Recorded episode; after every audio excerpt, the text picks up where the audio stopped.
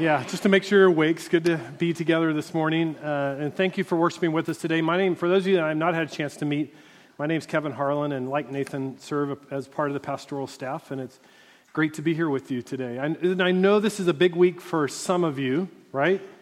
Students that are here, this is the beginning of school. School is time to restart school. Now, I don't know maybe how you feel about that, but maybe you're one of those that are ready for school to restart.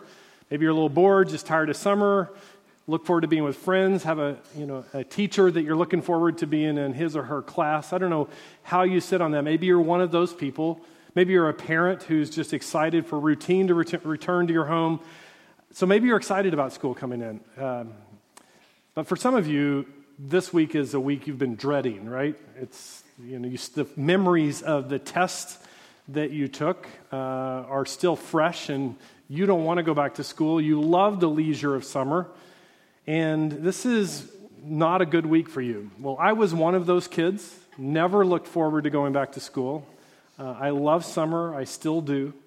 Um, and I think largely it had to do because the return of school uh, created the introduction for something that I still have a love hate relationship with, and it's my alarm clock.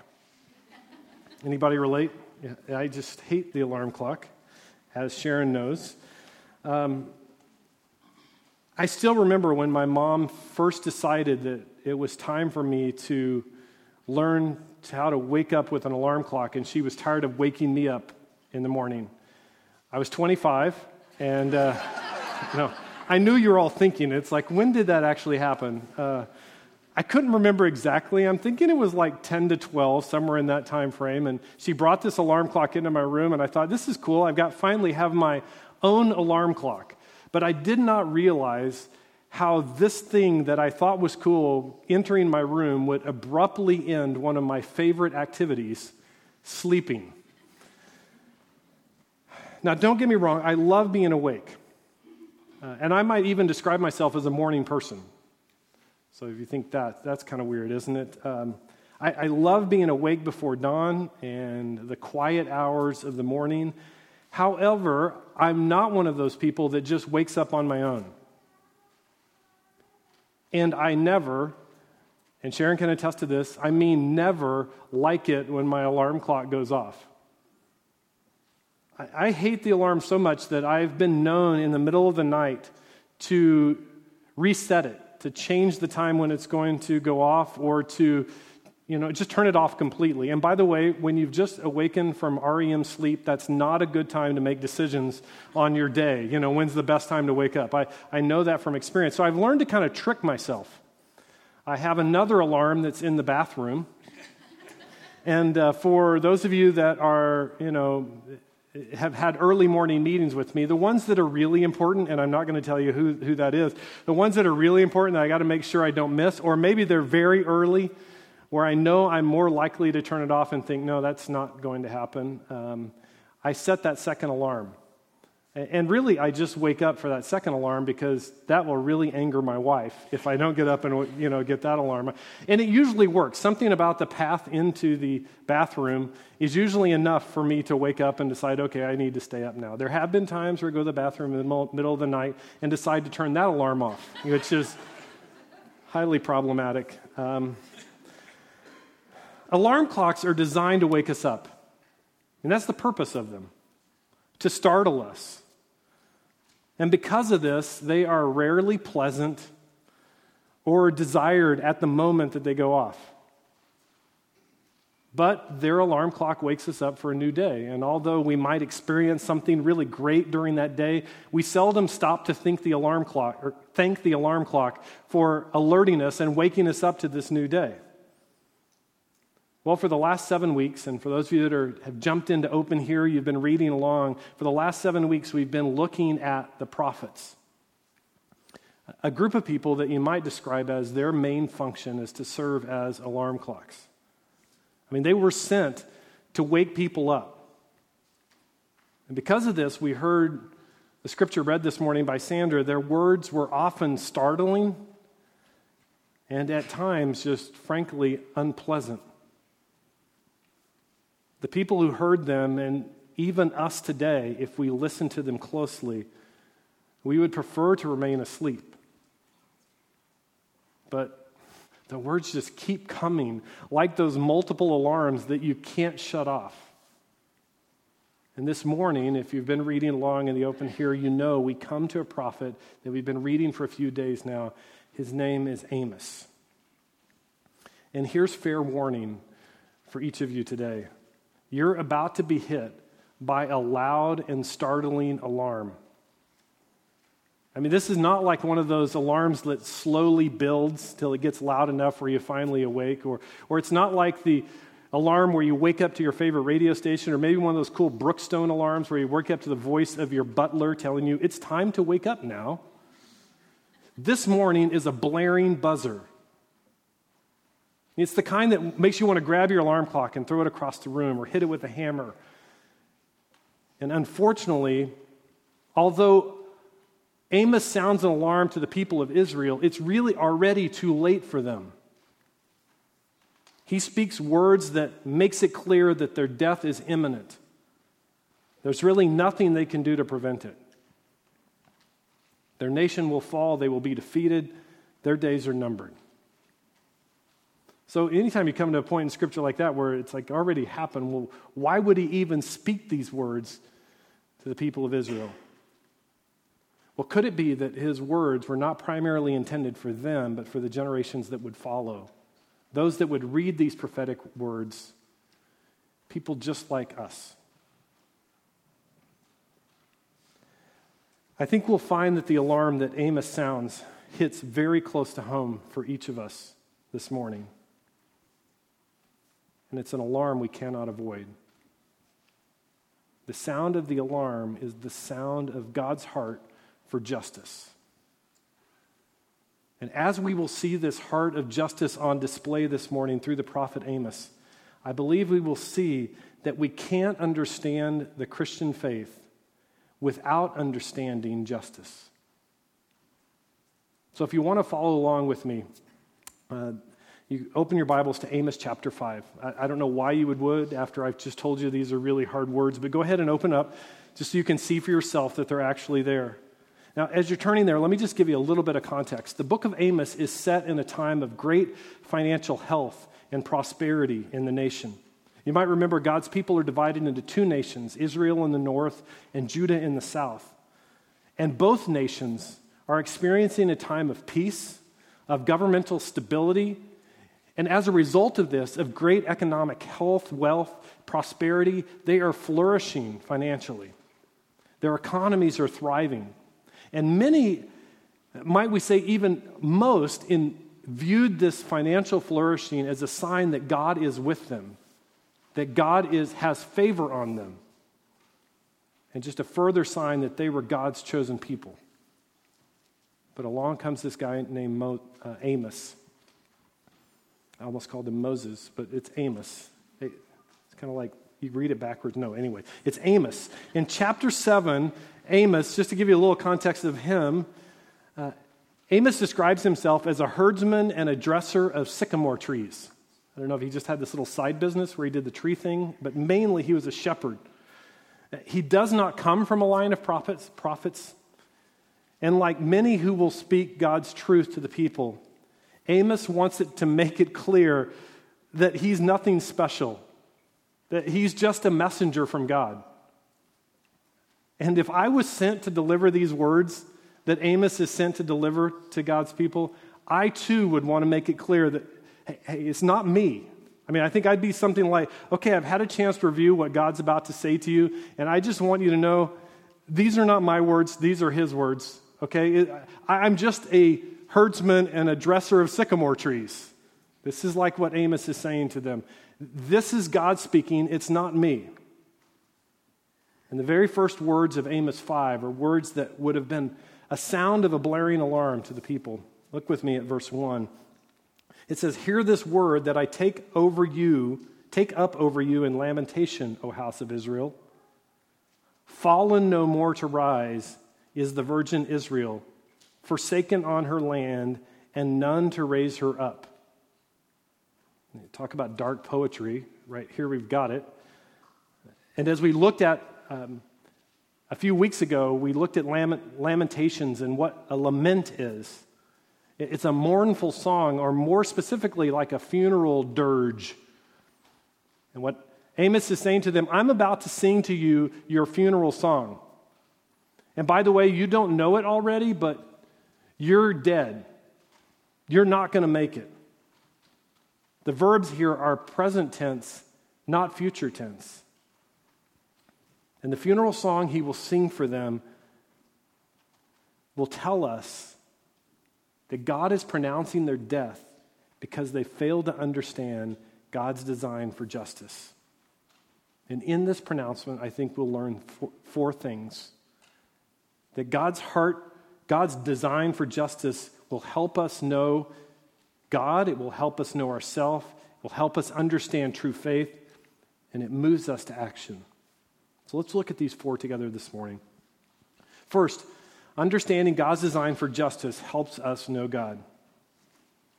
I believe the scripture is clear in this that if we don't know and understand what the Bible says about the concept of justice, we can't fully understand who God is. And Amos makes this very clear that God cares for the vulnerable. You see, the economic health of their nation had a dark side. The ruling class were not only neglecting the vulnerable, but they were actually abusing them, padding their own pockets with money from the vulnerable. And God is sick of it. Look at verse beginning in verse 10. This is a little more obscure, so hang with me here for just a moment. They hate him who reproves in the gate, and they abhor him who speaks the truth. Remember, this is still the funeral song that he's singing. Therefore, because you trample on the poor and you exact taxes of grain from him, you built houses of hewn stone, but you shall not dwell in them. You have planted pleasant vineyards, but you shall not drink their wine. For I know how many are your transgressions and how great are your sins you who afflict the righteous, who take a bribe and turn aside the needy in the gate. Here we begin to see that the pursuit of justice, especially for the most vulnerable, is not only the main point of Amos' book, but at the very heart of who God is. And we won't just see this in the book of Amos, by the way. We saw it in, the Psalms, in Psalm 146 in particular, where it was written, He executes justice for the oppressed and gives food to the hungry. The Lord sets prisoners free. The Lord loves those who live justly. The Lord watches over the foreigner, the immigrant, and sustains the fatherless and the widow. We've seen it in the prophets. We'll see it in the Gospels. We'll read about it in Acts and Romans. We'll read about it in Paul's letters, and it will be impossible for us to miss when we hear from James. God longs for justice. And this is not just the kind of justice that means that you're punished for something that you've done wrong. For example, if someone is found guilty in a court of law, you might say, well, justice was finally served. This is one type of justice. And God, in the end, one day will judge and bring justice for all. But Amos is talking about another type of justice a justice that is focused on the present day care and protection of the vulnerable, the needy, the oppressed. Do you see the reference to the word gates in verse 10 and there at the end of the passage that we just read? In those times, the gates were a gathering area for the city leaders, the elderly, you might say even like the city council. There were two gates, two doors, and in between was like a covered area. And the elders would hang out there during the day and sort of acted as the place where you would bring a grievance, some problem, something you needed solved, something you needed. It was, it was the city council or the court of law at the time. But what we see is a systemic injustice. Their legal system is broken. And when justice fails, the poor suffer the most. We see this in verse 12, where we read that the needy are turned aside. And systemic justice often leads to economic injustice, which is exactly what's happening here. Amos tells us that the city leaders, this sort of city council, were abusing their power and had a bribe system going on. So it was sort of like if you pay me, then I'll try to work it out to your, to your good. He was actually, the city leaders were taking the poor, the needy, the oppressed, the vulnerable, and having them slip them some grain. I don't know if you can actually slip grain, but I thought it was, you know, might make the connection. It was meant to be funny, too, by the way. Um, and you get the idea. The bribe system was happening here at this court of law. Now, here's the crazy thing that some of you are going to have a hard time getting your head around this morning. If you read, and you might do this in this upcoming week, you read in 1 Kings chapter 12, we get a picture of what's happening in Israel in Amos's time. And at the very time that Amos is speaking these words, God is speaking these words through Amos. There is a golden calf being worshiped in the temple in Bethel, one of the cities in Israel. And yet, God never speaks of the golden calf through Amos. And very rarely in this words even mentions the problem with idolatry. His focus is on how they treat the vulnerable. Now, why is this? I believe that God wants to make it clear to them and to us that how we care for the vulnerable in our society is a spiritual problem. The lack of care for the vulnerable is up, it, it's up there. It's almost equivalent with, or it is equivalent with, erecting a golden calf here at the Olathe campus and we worship it on Sunday morning. I mean, we've got a good open space right over there. We maybe we should do that. And God is saying, no, this is as offensive to me as that is. He's not simply interested in us curing what we might think of as the spiritual problems of the vulnerable but also the social problems, the poverty, the injustice, the suffering of the vulnerable. Now, throughout history, this idea has been hotly debated. And well meaning Christians have pushed back from this idea of social action because they've seen it as a slippery slope down to liberal theology or sort of a, uh, you begin to miss the gospel if you focus too much on social issues. But Amos makes it clear that God sees them as one. Social action and gospel proclamation go hand in hand. There's no difference between idolatry and injustice. God's words through Amos are strong. God sees their abuse their abuse of the vulnerable as sin. As a matter of fact, in Amos chapter 2, he even compares their abuse of the vulnerable to adultery. He's interested in a city of justice where even the vulnerable can flourish. I mean, this was the purpose of much of the Old Testament law to set up a city, to set up a community where the, where the vulnerable would flourish, where everyone would flourish but it's not happening, and Amos is sent to give them a wake up call. Now, at this point, I'm thinking that there's some of you that may be thinking one or both of these things. So let me just try them out on you. You might be thinking, I, I knew it. Being rich is evil.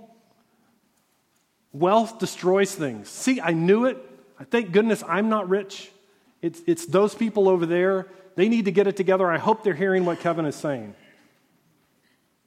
Or you may be thinking, wait a minute, doesn't God love everyone? Not just the vulnerable, right? I mean, He loves me too. If either of these thoughts are running through your head, you're missing the entire point of Amos. And you're bumping up against the next reality to help us understand justice that understanding justice helps us know ourselves. Because here's a basic truth that we must all face this morning we are all vulnerable. Yes, some are more vulnerable in this present reality because of their circumstances. But we are all vulnerable, helpless sinners in the eyes of God. And we'll never understand God's heart for the vulnerable until we understand this. Amos drives home this point beginning in verse 18. And I can't read this with, without a certain anger in my voice. So excuse me as I read what I think Amos would be saying to them. Woe to you who desire the day of the Lord. Why would you have the day of the Lord? It is darkness and not light, as if a man fled from a lion and a bear met him, or went into the house and leaned his hand against the wall and a serpent bit him. Is not the day of the Lord darkness and not light, and gloom with no brightness in it? Anytime you see the word woe in scriptures, I mean, we've now, this is no longer an alarm clock. This is like the smoke detector going off. But this doesn't make, seem to make sense, does it? Woe to you who desire the day of the Lord. I mean, wait a minute. Aren't we supposed to desire the coming of the Lord? Isn't that a good thing? Why would desiring it be bad? We see the Israelites had a sort of twisted idea of the coming of the Lord. I think if we're honest with ourselves, many of us do as well. They saw it as their final moment of success.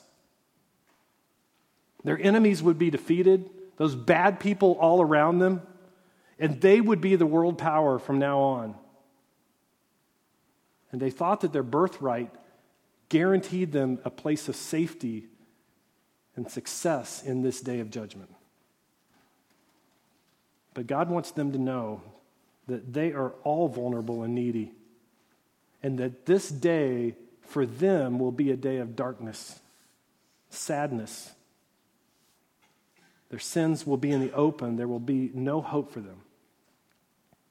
Now, I had to ask myself some questions about this this week.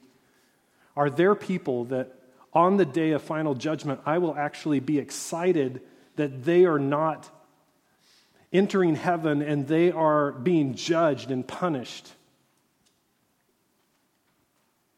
And if that attitude sits in you, I, have got to think that God's not pleased or honored with this. And this is what those people, they're so looking forward to the Assyrians being defeated and crushed. And they're going to rejoice at God's coming.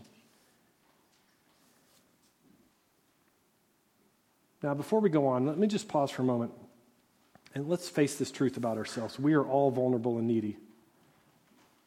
And if you fail to see this, the day of the Lord will be darkness for you.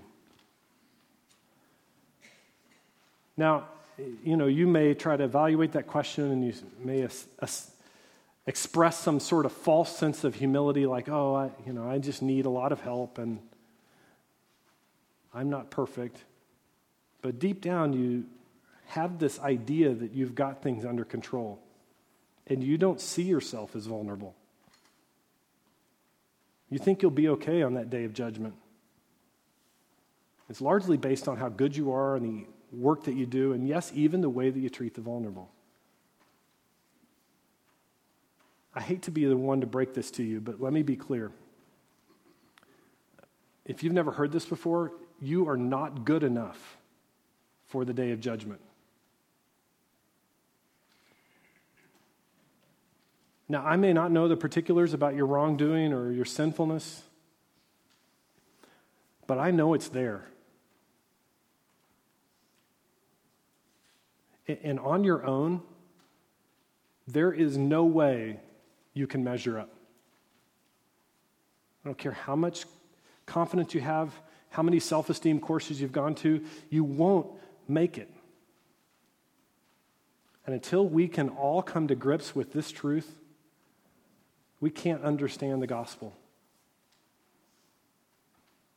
You see, Jesus did not come for the healthy.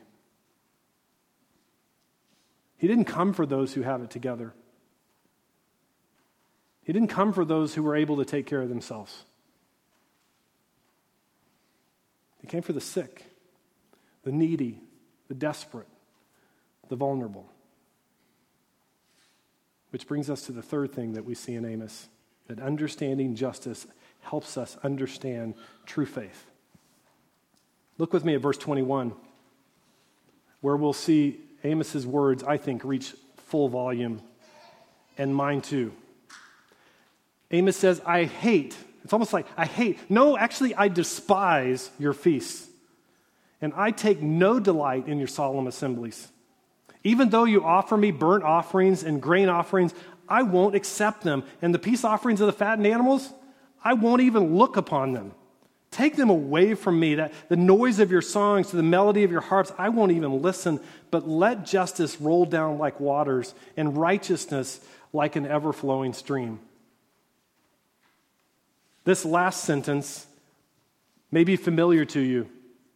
It's a popular phrase out of Amos in many ways made popular by Martin Luther King in his I Have a Dream speech. As he spoke these words, he dreamed of a day when justice would roll down like waters and righteousness like an ever flowing stream. And God is telling the Israelites, He's calling them to place their faith and trust in Him and making it clear that how they are treating the vulnerable is revealing that they don't really know Him. You see, how we care for the poor and the oppressed shows our faith.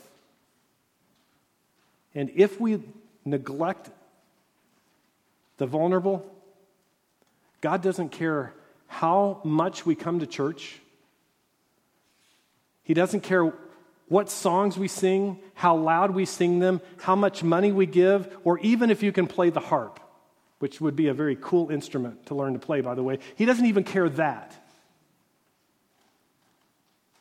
When we do these things and don't care for the vulnerable, it reveals that we're only going through the motions. And we don't really know Him. Now, this is not the only place we'll find this idea in Scripture either, by the way. In, what may be one of the most haunting passages of the New Testament, in Matthew 25.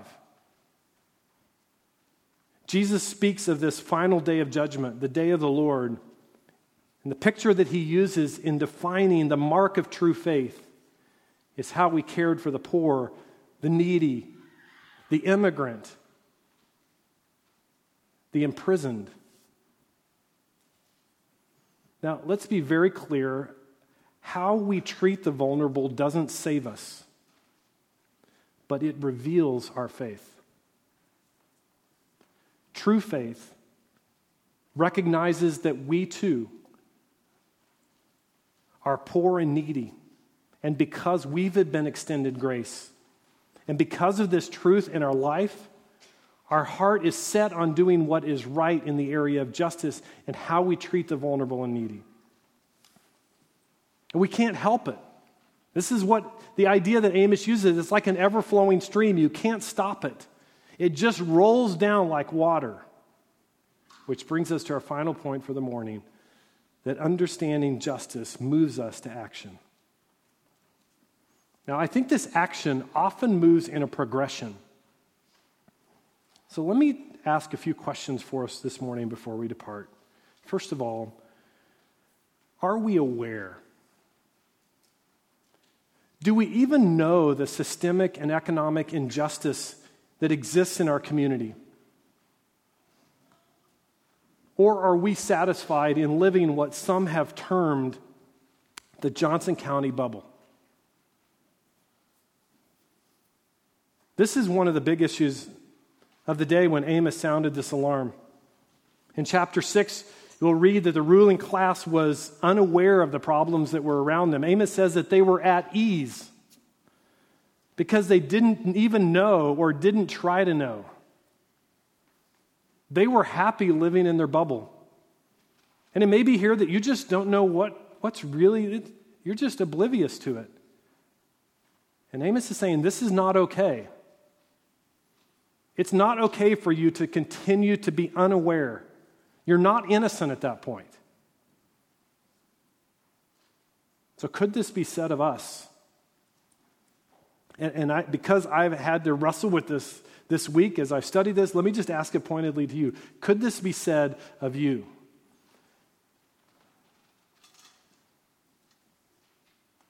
How about putting down 435 South magazine for a while and let's understand the issues in our city and read about the city more broadly? Do you know the poverty here in Olathe? Do you understand the poverty in Olathe? Do you understand the vulnerable, the oppressed in this community, in our city more widely? We all know of the struggles of the Kansas City schools. We read about them in the paper. But do we know why this matters? Or how we might be able to step in and help? Earlier this year, I spent some time with Stan Archie, our pastor at our sister church, Christian Fellowship, and I still remember Stan talking about how population um, or prison population could be projected by third grade reading levels. And they use this as a projector, a, a, determinant to determine how many prisons they will need. Third grade reading levels. Sly James, in his blog and the City of Kansas City's website, recently was talking about the Turn the Page initiative to assist those in the Kansas City schools at reading in a much earlier age. And the Kansas City School District, only 33% of our third graders in the Kansas City School District are reading at a proficient level. 33%. And one of the issues the Turn the Page initiative is trying to address is the reality that 61% of those students have no children's books at home. And this is just one of the many systemic and economic realities in our city. Are you aware of the issues that the vulnerable face? Now, a simple step that we could all take to become more aware is that we've teamed up with a, a group of partners across our city who serve the needs of the vulnerable and the oppressed in our city. How about just finding out some information about them? Go to our website, click on the button Serve. You can see our partners, learn about them. Maybe make a visit to go see one of our partners. But as we all know, awareness is a matter of the head, and it can't stop there. So let me ask another question Maybe you're aware, but do you care? Amos tells us that the ruling class was completely self absorbed and did not grieve over the injustice around them. What about us? When we hear stories like this about the Kansas City schools, are we compassionate or judgmental, sort of whispering under our breath, well, that's their own fault? They need to figure that out. Do we long for it to be different or are we just given up? Sort of saying, ah, it'll never change. Now, I wish I could give you some suggestions on how to care, but let's just be honest. This is a matter of the heart. And God is the only one who can do a work on your heart. So I guess one simple step would be pray. Lord, break my heart for what breaks yours.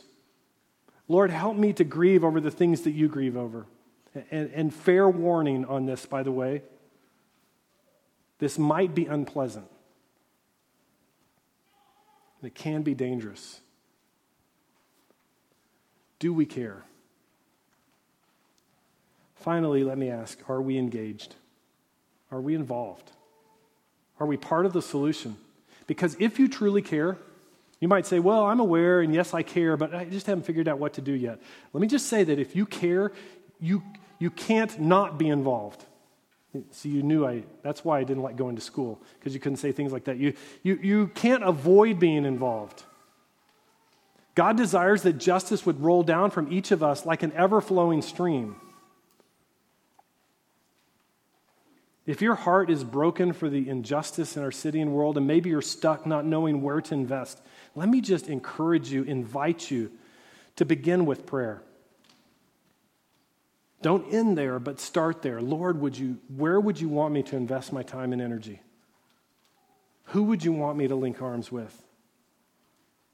Lord, how do I create margin, both with the resources of my time and my money, because it will take an adjustment. I have to carve out both of those to be able to attack this issue.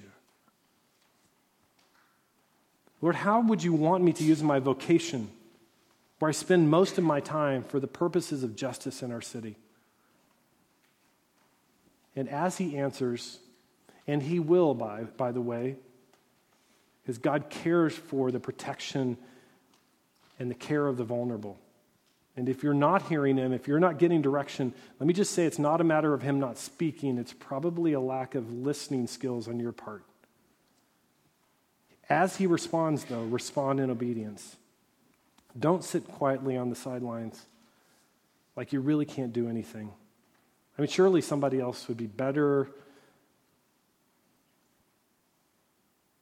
God wants to send you. And as you go, recognize that you're only one part of the solution. God's not asking you to solve the problem, even though I think there's people sitting here in the room who have some ideas and some creativity and an ability to make a dent in some of the issues of injustice in our community. But it's not all about you. We should never be satisfied until justice is done and done completely, but that's a future day coming. And in the process, we need to just embrace the truth that something is better than nothing. Or as Steven Garber has coined this term that is very helpful for me, is that we should shoot for proximate justice. We're never going to get completely there. But what does proximate justice look like? Now, for some of you here this morning, you just need to hear keep going. You're doing good work but might I say, for most of us, Amos's words brings another message, and that is we need to get going. And maybe even, I'm guessing there's some of you here this morning that have been convicted by words like this before. You've intended to take steps of action. But somehow time passes and you kind of forget about it and nothing really ever happens. So, right now in this moment, if you've got a pen and you're taking notes, let me just, is God whispering to you in any way something, that, a step that you need to take? Write it down for accountability purposes, just to yourself. I mean, even better, could you tell someone, I feel like God is pointing me here? What do you sense that God is asking you to do? How might you be engaged? And if you haven't struggled with the tension of what we should do or how much we should do, let me just say, then you haven't heard the message of Amos. If you're not burdened by the injustice of this community and this world, the mistreatment of the vulnerable, let me make this bold statement. You don't know God because God loves and protects the vulnerable. Understanding justice shows us that we should too. Church, it's time for us to wake up. Let's pray.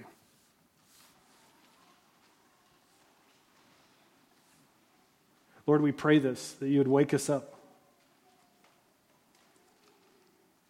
Forgive us for our neglect, collectively, individually, of the vulnerable.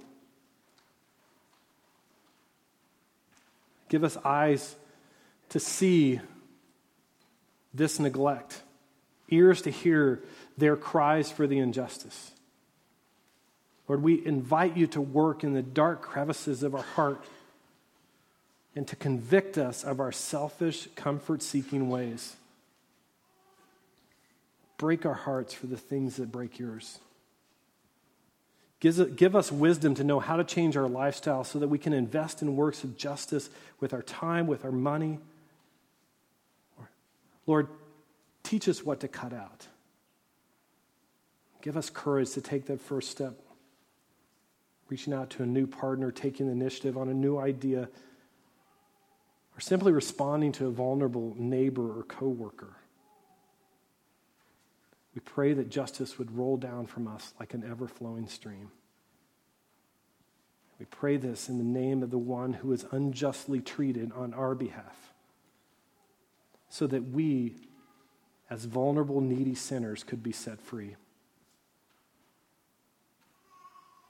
Amen.